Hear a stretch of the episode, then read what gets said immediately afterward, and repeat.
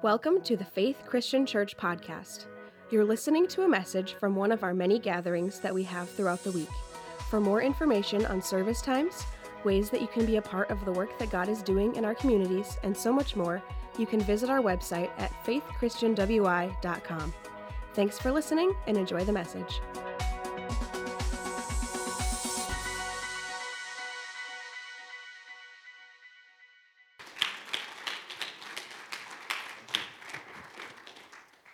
Good morning, everybody. You guys doing good this morning?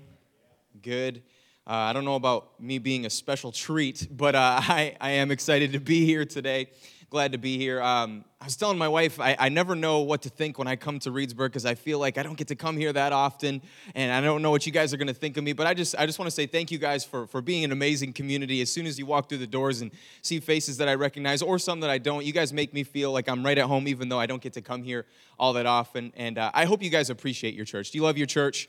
This is this this is this is an amazing church uh, that I'm, I'm glad to be a part of the the family uh, of Faith Christian Church, and hope that you guys are as well. And uh, I know it's kind of a proper protocol for a non uh, a non-common speaker to, to show love to the pastor, uh, Pastor Ken. But I want to. I'm, I'm a little bit different in the fact that I'm not really a guest, and I get to know Pastor Ken personally, and uh, he's turning away because he hates these moments of recognition. But I want you to know that you have an amazing pastor. Amen. You have an amazing pastor. He's a faithful man of God. He loves his family. I get to know him uh, personally. He gets to know my family. And uh, I'm just thankful for Ken in my life. I'm thankful that we have a, a, a pastor that is leading this campus uh, that is a man of God. Are you guys thankful for that? Amen. And uh, yeah, give him a hand as as great of friends as we are, we hang out all the time. Those of you who know me, uh, we like fix tractors and stuff, and like dig. We dig in the dirt together. And uh, no, okay, uh, I, we don't do that. Ken Ken was like earlier this morning. He was talking about, well, I do lots of physical labor, and I'm thinking like, if I have to do physical labor, I find excuses. So no, no, I'm just kidding. But uh, it, we, he's a great friend. Uh, I love Pastor Ken. I love this church. Excited to be here today. You guys ready to uh, open up the Word of God together today? All right. Uh, I heard somebody say to me once that the message doesn't really begin till you open the Word. So uh, I'm going to go right there so the message can fully begin. We're going to go right into the book of Matthew, chapter 6. Today we're going to be continuing our series on uh, what we call roots. Uh, we're kind of talking about the Lord's Prayer, the Lord's Prayer, and uh, how it affects our faith, where, where we should uh, put our ground in. And uh, I love what Pastor Ken said last week. I got to talk to him about his message, and I love what he said in his, in his closing. He said that if you want to kill something, you've got to go at the roots. If you want to kill shrubs or plants or trees, you have to go at its roots. But if you want it to grow, you, you have to, to feed its roots. And uh, I, that's, that's so true, and maybe some of you have experienced that in your own lawns or, or something like that. Um, I don't know if I'm the only one, but uh, my, my lawn is a breeding ground for weeds, and I can't get at the roots because they grow through the cement. Amen? Any, anyone else? Uh, my wife, I remember at the end of this summer, uh, she, was, she was telling me we, we have uh, a, a, rock uh, part of our, our, lawn that's, that's covered in rock, and some weeds try to get through it. And she said, Jordan, you should go clean that up. And I said, oh, winter's coming. It'll take care, right, right, right care of that. Amen? Anybody with me? No? Okay, okay. Anyways, I'm the only lazy one in the crowd. All right, anyway, uh, we're, we're going to roots today and uh, the Lord's Prayer. I'm going to read to you the Lord's Prayer. This is probably the most quoted part of all of the Bible. Uh, maybe you heard it growing up in Sunday school. Maybe you memorized it. Maybe you still got it memorized. But I'm going to read to you Matthew chapter 6, and I'm going to begin in verse 9 says this Pray like this. This is Jesus talking, instructing his disciples and followers. Our Father in heaven, may your name be kept holy. May your kingdom come soon, and may your will be done on earth as it is in heaven. Give us today the food we need, or some translations say, Give us today our daily bread. And forgive us our sins, as we have forgiven those who sin against us. And don't let us yield to temptation, but rescue us from the evil one. That's the Lord's Prayer. Our Father in heaven, may your name be kept holy, may your kingdom come soon, and may your will be done on earth as it is in heaven. That's what we talked about last week. And today we're going to talk about that next verse, verse 11. Give us today the food we need, or our daily bread. But before we get into that, will you, will you pray with me? Lord Jesus, we thank you for this day, for this time that we get to spend together centered around your word. God, we love your word. We love uh, the life that it gives, the truth that it leads us into. And today I pray that as we unpack it and open it up together, that you would speak through it. That it wouldn't be just uh, some book that we occasionally pick up and look at, but it would be something that we take all the life that we can out of. That we take its instruction, that we take its, its, uh, its laws and its, uh, the ways that it applies to our lives, that we take its stories and, and make them come alive in us. We pray that today we would have an encounter with you because of your word and because you promised to be here when we gather in your name. God, we're here waiting on you, expecting you to do great things, and we ask you to do it today. In Jesus' name, we all said, Amen. Amen. amen. Uh, I love this series, Roots, and uh, this I, one of the my favorite classes growing up, uh, it, whether it be elementary school, middle school, high school. I always loved biology. It was science. It was something tangible that I that I did understand. And, and, uh, so I remember this growing up. But I did some some study on roots to to make sure that I had my my facts correct. But th- uh, roots in nature uh, have three main purposes. The first one is to take nutrients or their form of food from the soil that it's dug into. The second one is to store the nutrients and use it when the time comes for the, the food the, the tree needs to eat. And so it's, it's got to go down to its roots and, and carry it up to the tree. And the third one is it fixes plants to the ground. So it takes nutrients from the soil, the soil.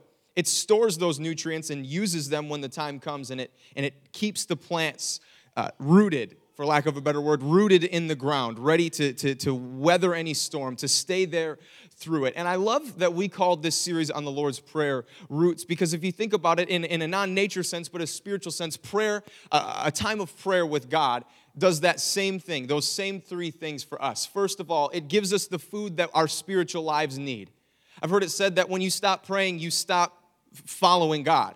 You can't have a, a, relationship with God. You can't be a Jesus follower without having some type of personal prayer life. I'm not saying it has to be three hours a day where you have to be locked in a closet or whatever, but if you're, if you're done praying, then you're done following God. We need to, to be in prayer because it gives us the spiritual food that we need to continue going on. Just as trees need the nutrients and just as our bodies need food, our spiritual lives need to be fed. And the way to do that is through the Word of God and through prayer. The second one, store nutrients and use it when the time comes, is sometimes when we spend time with God, we learn things about God and His character that don't necessarily apply to the situation that we're going through. But when the time comes, we know that God is faithful. For example, Becca gave a great offering message this morning about anxiety. Sometimes we need to learn the lesson, and we do in times of prayer, that God is faithful to us, that He is always giving us peace that we need to get through the moment. And maybe you're not in a difficult situation right now, but when, you come, when the time comes, you'll know that, that, that God's character is peaceful and that He offers you peace that you can accept, and we can learn that in places of prayer and use them in times of need. And the third one fixes plants to the ground. I hope I'm not alone here, and I'm pretty sure that I'm not, that sometimes life gets hard and sometimes life gets difficult. But if we have a time and a place of prayer, if we have a relationship with God through prayer, if our relationship with God keeps us anchored and rooted in God when the going gets tough, amen? When things don't seem to be going our way, and, and, and some, sometimes our emotions would cause us to turn this way and that way. When we have a relationship with God through prayer, we are rooted in Him. We, we, can be, we can know that we're stuck in God, that He's not leaving us or forsaking us, but that we have a place in Him. And, and that's what prayer does for us, just like roots, or this, this Lord's Prayer, just like uh, we're calling it roots because just like a roots in nature take care of you in those three ways, the same is true for our prayer life, our relationship with God. Prayer does things for us, and it's those three things. And today, as I said, we're zeroing in on the part of prayer, the Lord's Prayer. Uh, give us today the food we need. Give us today our daily bread.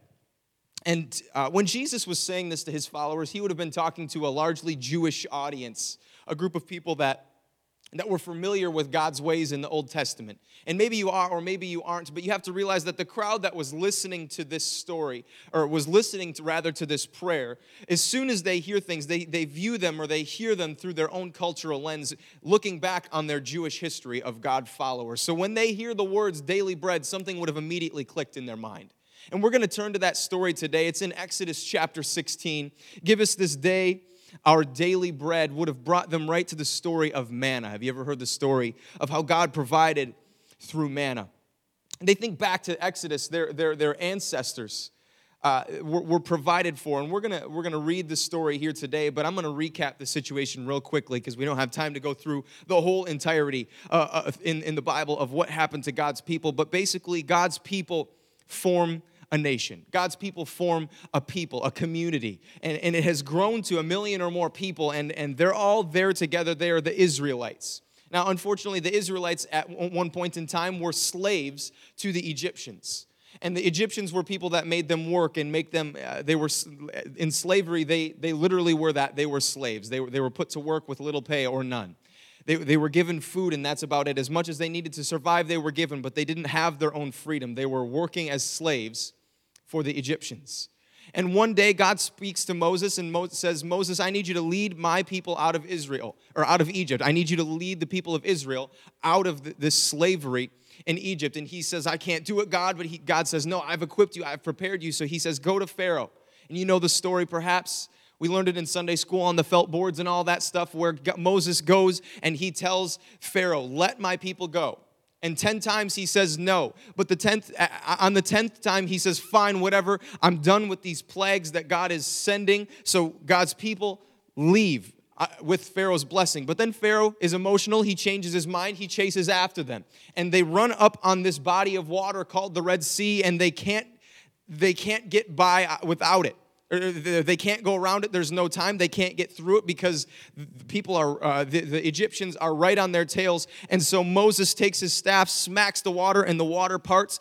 All million people walk through on dry ground. And as soon as the Egyptians get to the water, the waters close back up and it envelops them, and they all drown and die. And now, God's people, the Israelites, are free on their way to this land that had been promised to them, called creatively the Promised Land. Now, they're, they're on the way to the Promised Land, but before they can get to the Promised Land, they're stuck in a terrible territory, or at least so they thought, called the wilderness. Look at your neighbor and say, the wilderness. The wilderness, they did not like, they didn't want to be there. They, they, they look back, and we're going to find out what their thoughts on it were, but they, they're not a fan of the wilderness because it's not what God had promised them, and it wasn't the comfort that they had learned throughout hundreds of years of slavery. And so they're in this place in, in the middle of, of being freed and this promise that they knew that ultimately God had for them, and they're stuck in the wilderness. And God t- wants to teach them a lesson, a lesson on his faithfulness. And so I'm going to read the story to you today out of Exodus chapter 16. We're going to start right in the beginning in verse 1. So, after all of that happened, after God's people have escaped, after they are in uh, freedom, uh, freedom from slavery, but not yet to their promised land, they're stuck in the wilderness, and here's where they're at. Then the whole community of Israel set out from Elim and journeyed into the wilderness of Sin. What a name! Between Elim and Mount Sinai. They arrived there on the 15th day of the second month one month after leaving the land of Egypt. There, too, the whole community of Israel complained about Moses and Aaron. I can just picture the whiny tone in their voice. If only the Lord had killed us back in Egypt, they moaned. There we sat around with pots filled with meat and ate all the bread we wanted. But now you have brought us into this wilderness just to starve us all to death. Then the Lord said to Moses, Look, I'm going to rain down food from heaven for you. Each day, the people can go out and pick up as much food as they need for that day. I will test them in this to see whether or not they will follow my instructions. And on the sixth day, so they can rest on the seventh, they will gather food. And when they prepare it, there will be twice as much as usual. So Moses and Aaron said to all the people of Israel, By evening you will realize it was the Lord that brought you out of the land of Egypt. I'm going to skip down to verse number 14. When the dew evaporated, a flaky substance as fine as frost blanketed the ground. The Israelites were puzzled when they saw it. What is it? They asked each other. And they, none of them had any idea what it was. And Moses told them, It is the food that the Lord has given you to eat. There are the, these are the instructions. Each household should gather as much as it needs. Pick up two quarts for each person in your tent. So the people of Israel did as they were told. Some gathered a lot some only a little. But when they measured it out, everyone had just enough. Those who gathered a lot had nothing left over, and those who gathered a little had, who gathered only a little had enough. Each family had just what it needed. And I want you to keep that in mind. They had just enough, they had just what they needed. And maybe we've heard this story before, but I find it funny because these, these Israelites, they're in this wilderness season, and God clearly wants to teach them a lesson on his faithfulness. And so the lesson is this depend on God. Depend on God because he brought them out of this land of, uh, of Egypt where they were enslaved. They were in a terrible situation, which apparently they didn't think that terribly of. but they were slaves in this foreign land that they didn't want to be in, working what they doing what they didn't want to do.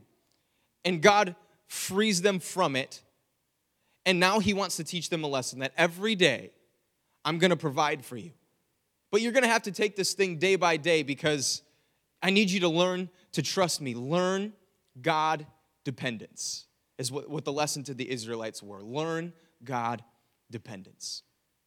And uh, here's a, here's a helpful Bible tip for you. Maybe some of you are reading, reading along in the, the year long Bible plan that we have, or maybe you're doing your own Bible plan, or maybe you've read some of these Old Testament stories and, excuse me, maybe you've read some of these stories old testament or new testament and kind of wondered like why is this in here? Yes it's a cool story. Yes it, it, it is, is amazing that god can do all these things but why is this in the word of god for me? What does it say to me? And i want to give you a helpful bible tip today so that when you read your bible you can know the point of it. I want you to know that everything in the bible either points forward to at or back to jesus everything in the old testament is a foreshadowing of what Jesus would do or what would happen in our lives because of Jesus. Or if it's in the New Testament, everything points back to Jesus and what he has done for us. Or if it's about Jesus, it's about his character. If Jesus is in the story, it's about his character. If it's in the New Testament looking back to Jesus, it's to show us and remind us who Jesus is. And in this case, the Old Testament is there to, to show us what Jesus would come to accomplish, to foreshadow what Jesus was going to do for us.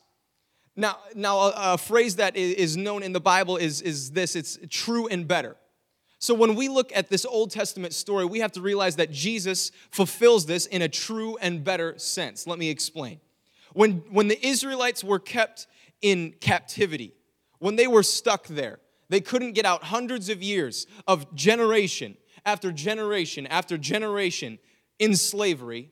That is meant to foreshadow us being captive and stuck in our sin. We can't get ourselves out. There's nothing that we can do. So we are we're stuck there. Then God sends a deliverer. In the Old Testament, it's Moses. In, in, in our lives, that's a foreshadowing of, of Jesus. Somebody coming to deliver us out of this bondage, this slavery that we cannot get out of. Then Moses leads the charge, or in our case, Jesus leads the charge, and Jesus is the true and better Moses to lead us out of that captivity into freedom towards this promised land. For them, it was a land flowing with milk and honey in Cana, for, or Canaan. For us, it's, it's the promise of heaven. It's the promise of heaven that when we die, we don't have to just not exist. We don't have to worry about eternal punishment. If we've accepted Jesus, we have this wonderful promise of eternity spent with God. Is anybody thankful for heaven? We're thankful for heaven because it's where we're headed, it's where we're going. We know that God has promised it to us. We know that that is where we are on our way to heaven is the true and better promised land. Now, the problem is they didn't get to escape slavery and go right to the promised land. They were stuck in the wilderness. And the same is true for us.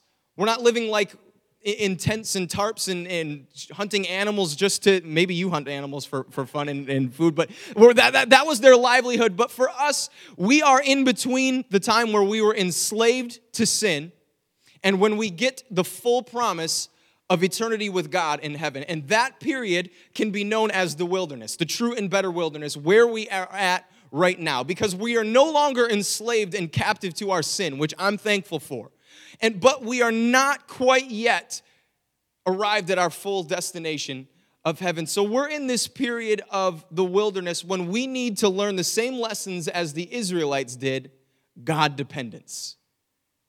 God dependence, that every day that we live, For the Israelites, it was 40 years. For us, it may be 60. For us, it may be 10. For us, it may, whatever it is, in this time between slavery to sin and heaven, what we need to do is learn God dependence. That's why when Jesus tells us in the Lord's Prayer, give us this day our daily bread, he's not talking about, I've freed you, so enjoy life as you please, and one day we'll see you in heaven. No, daily we need to learn God dependence.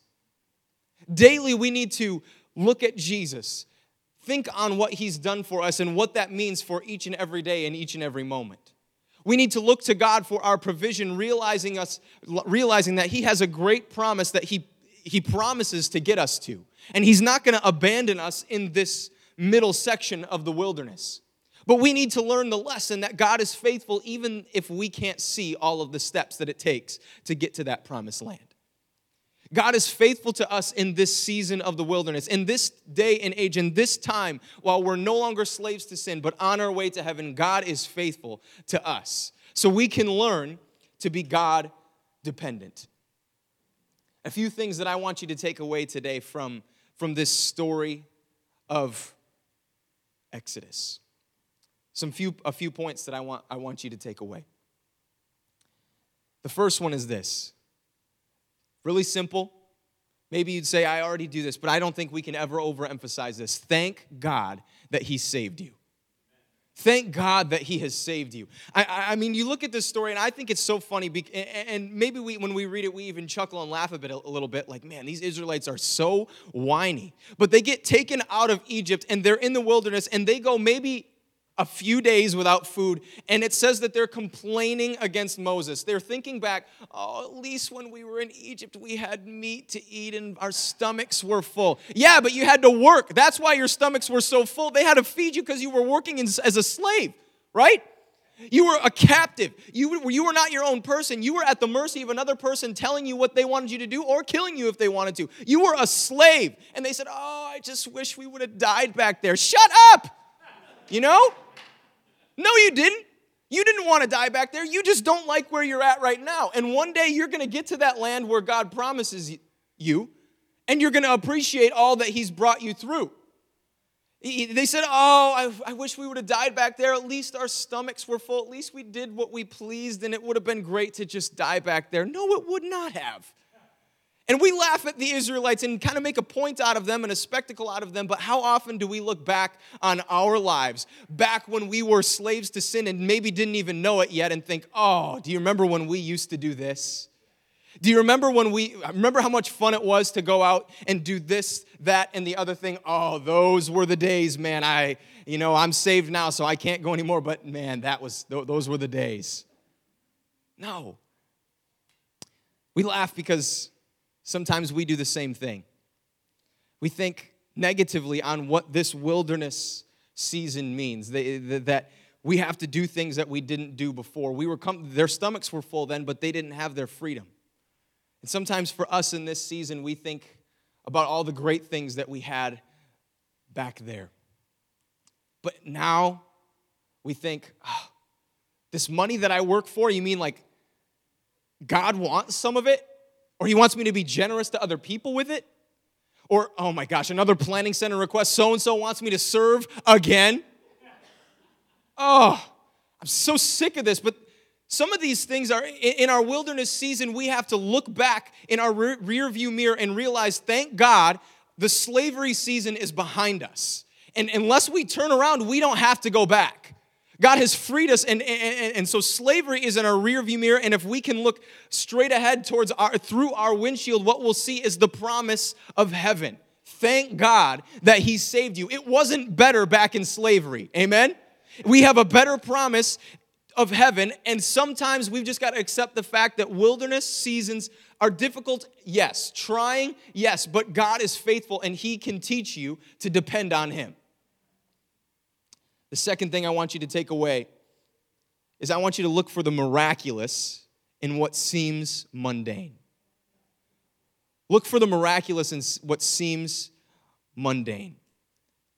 Here's what I mean by this. You know, in, in America, as I said earlier, we kind of view things through our cultural lens. And in America, a lot of us are not looking for food daily. We're not leaving church. Maybe you are, but most of us probably are not going to come to the altar at the end of the service and be on our knees like, God, please let there be food in my fridge when I get home. A lot of us aren't in that scenario.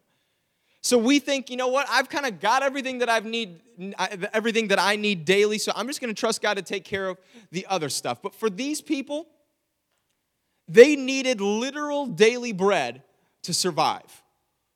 They were in, in this wilderness. They didn't have homes. They, they were just this big community of people living in a spot that they really didn't want to be. And so they needed daily bread, literally, to survive. And for 40 years, they had one meal to eat manna, bread. Something that's relatively plain, not, nothing that would have been exciting. It's not like one family would have looked at the other and been like, oh, you want to come over for dinner night or we're having tacos? No. You, you want to come over for dinner night? What are you having? Manna, same thing as you. Well, why don't you come to my house? My house is nicer. And you know what? They would have, they would have been thinking that, that 40 years, breakfast, lunch, dinner, every single day was the same. Wake up, gather your manna, breakfast, manna, lunch. I'm hungry, manna. Kids, you want a snack? Manna. Dinner, manna. 40 days, or 40 years, not days. 40 days would be enough for me, amen? 40 years. An entire generation grew up only knowing manna. That's pretty mundane. That's a pretty boring lifestyle right? On top of that, God said two quarts per person. He put portionable size, sizes on this. Come on, you can't supersize your manna. You couldn't even get seconds, you couldn't get extras. God says two quarts. That's what you get. Two quarts per person for the day, and so that's what you are able to eat. You, they eat it, and they continue on with life. They wake up the next day, gather their manna, go on and eat it. That's a pretty mundane routine. Every day, the same food. Every day, the same routine. But that doesn't change the fact that without God, that wouldn't have happened. It's mundane, but my goodness, is it miraculous. I don't know about you, but outside my house in the morning, there is not bread on the ground. It, it's, it's not a natural process, it's not scientific, it's not logical, but God is miraculous. He knew what his people needed. And so he said, You know what? Even if science, even if this earth that I created can't provide for you what you need, I've got you. I have got you.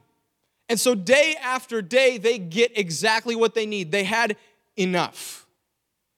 Not over the top, not a wide variety, not a, not a Chinese buffet, not a, nothing like that, not a smorgasbord. They had enough.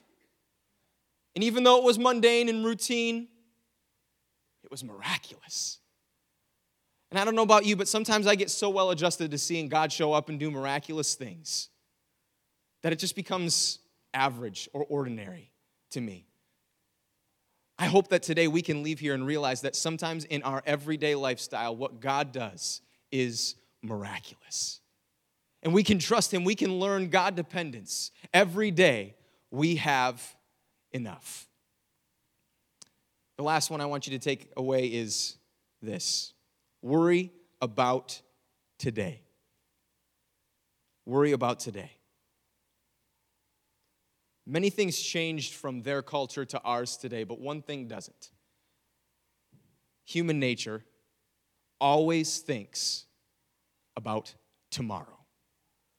We always find ourselves worried about tomorrow. In Matthew chapter 6, Jesus is talking the same chapter as he says the Lord's Prayer. I'm going to I'm, I'm gonna read it to you. Matthew chapter 6, I believe it's verse 25. It says this That's why I tell you not to worry about everyday life.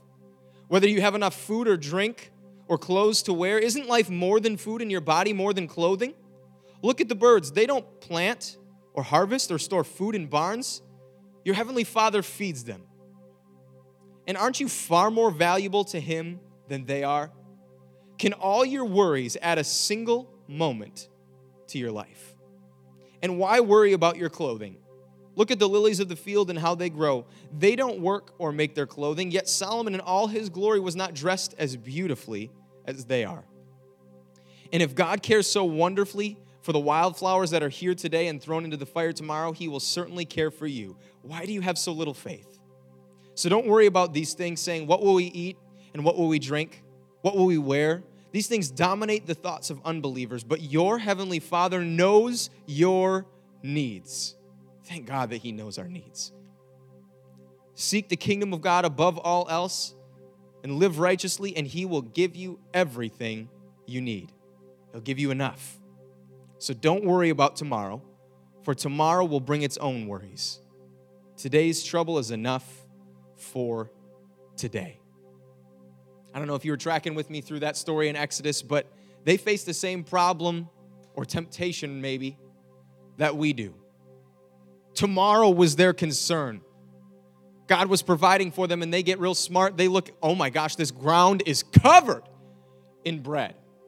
We could have like a month's worth of bread. I don't know what it was, but they look out and they say, there is more than enough bread for today.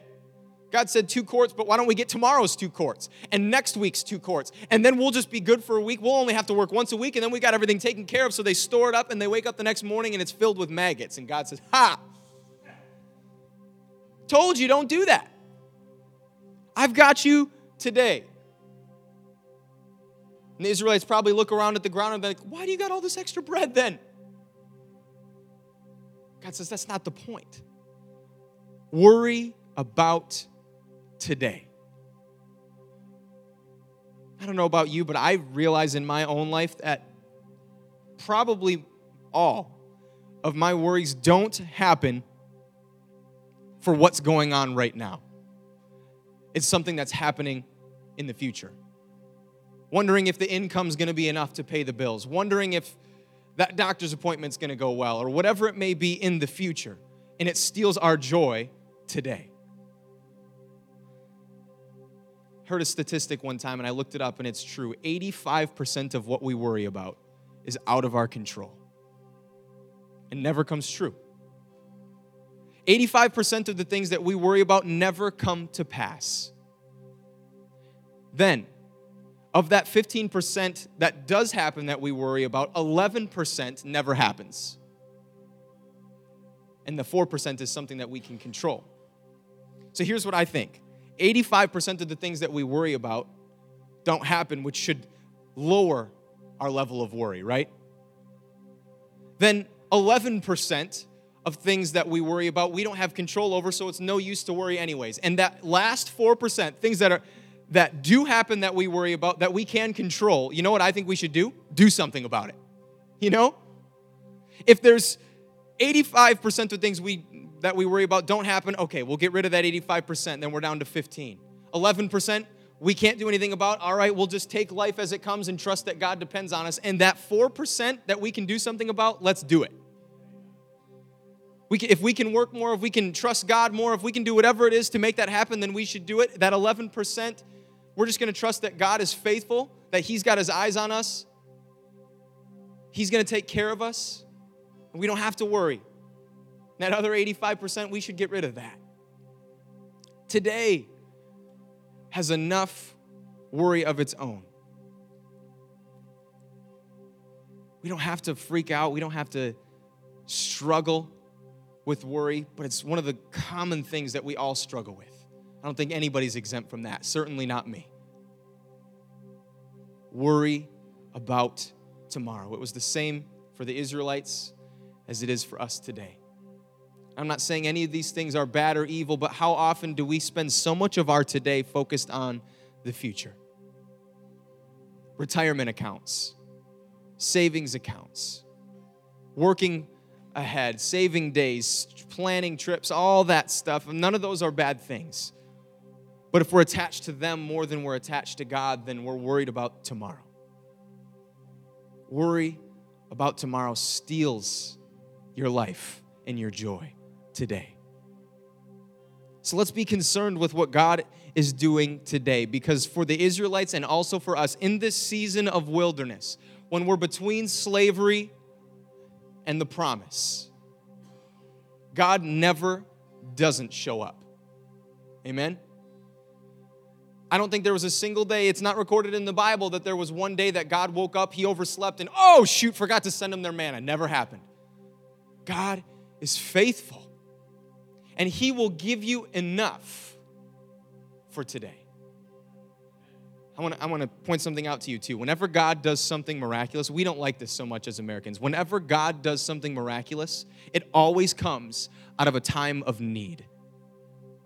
A time where we look at God and say, "Wow, I really don't have enough." Our pastor, Pastor Paul, says it this way. I love this quote of his. He says, Necessity is the breeding ground of many miracles where you look at your finances at the end of the month and you think, wow, there is absolutely no way that I can make this happen. God can do it. You look at your health or your uh, a negative situation with that and you're like, God, there's no way that I can overcome this sickness. There's no way that I can overcome this anxiety that comes along with it or whatever it may be. God can. And here's the thing God never does miracles in the future, He always does them now. So let's worry about now. Not even worry, let's, let's be concerned with what God is doing today. Tomorrow has enough concerns of its own. Let's worry about now. You know what God's promises always are? Just as the manna was for the Israelites, enough for today. So, the lesson out of all of this give us today our daily bread is we've got to learn to depend on God. I know this is a saying that we always say in Christianity, but God has never failed anybody and He's not going to start with you. And you can depend on that today and every day. Even if it's mundane, even if it's not spectacular, even if it isn't exactly how you hope for, in this wilderness season while we're freed from slavery but waiting for heaven, God will give you enough for today. Let's pray. Jesus, we thank you for your words of wisdom, for your for teaching us to pray about daily bread. God, whatever situation we are in today, maybe some of us do need food and we do need finances and we do need things right now in this very moment that are stealing our joy, our attention. They have our focus and anxiety and worry. God, we know and we've seen you do it before that you've provided for every situation. Give us enough food, money, all those things. Give us enough for today. Whatever's got our worry today, God, we pray that you would show up, do the miraculous today. God, help us to learn that in this season, while we're awaiting the great promise of heaven, God, we can't wait to be there, but God, while we're here, help us to learn to depend on you. To receive with open hands what you're trying to give us. Help us not try to store or hoard or try to outsmart you Help us to be wise, of course, but help us to plan mostly for today. Give us each day, this day, the food we need. Whatever we come in needing today, whether it be salvation, provision, healing, hope, God, give it to us today. Give us the food we need in this moment. Thank you for saving us, for freeing us. Thank you for the promises of heaven. Thank you for the miracles that you work day in and day out that sometimes we forget to thank you for. Thank you that you give us the peace that we need. And thank you for always giving us enough. In Jesus' name. Today, with every eye closed and every head bowed, I want to ask one thing before we close. If there's anybody here that has never accepted Jesus into their heart and you hear about being freed from sin and you'd say, you know what, I want that. I don't know that my journey is leading towards the promise of heaven, but I want it to. The Bible tells us that there's one way and one way only to do that, and that's accepting Jesus as your Lord and Savior. It also tells us that if you believe in your heart and confess with your mouth that Jesus is Lord and that God has raised him from the dead, you will be saved. And that's what we want to give you the opportunity to do today to say, Yes, Jesus. I believe that you're God. I believe that you are my Lord. I give you control of my life. I believe that you're alive. I want to give you my life. If that's you today, you don't know where you stand, but you know you want to set your journey towards heaven. We want to help you do that today. And on the count of three, I'm going to ask you to raise your hand. Nobody's going to be looking around, and it's not going to be because we want to embarrass you or keep a tally for ourselves or anything like that, but we do want to make sure that every person here gets an opportunity to say, Yes, I'm getting my life, my heart right with Jesus. Today's my day. On the count of three, if that's you, will you just raise your hand so we can pray with you? One, God loves you so much. So much that He gave His one and only Son when it wasn't required, but just because He was compelled by love he gave his son for you and for us. Two, the Bible says that today is the day of salvation and we don't have a minute or a moment to waste, no time to lose. If you're even thinking that today might be your day, now is the time. Say yes to Jesus. Three, if that's you, will you raise your hand?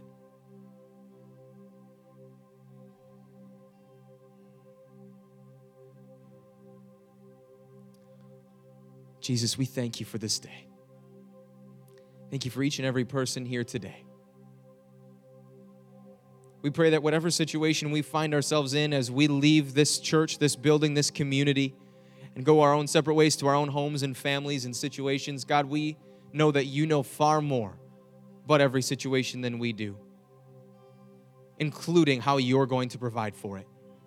So help us to not worry or stress, but just give you the faith and trust that you need to do your miraculous work. We thank you that you've you're with us, that you're dependable, that you're faithful. As we go on our way to the promise of heaven, help us to also be faithful to trust in you, to gather what we need and be generous, loving, kind, everything that you ask us to be. We thank you that one day we will be with you.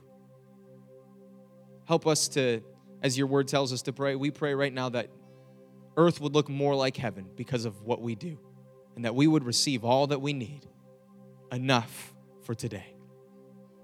In Jesus' name, amen. Amen, amen, amen. You guys can be dismissed. We hope you had a great Sunday. We love you. Uh, if there's anything that you need prayer for, we'll have some people up here at the front that would uh, love to pray with you, that would love to talk with you. Otherwise, you can have a great Sunday, and God bless.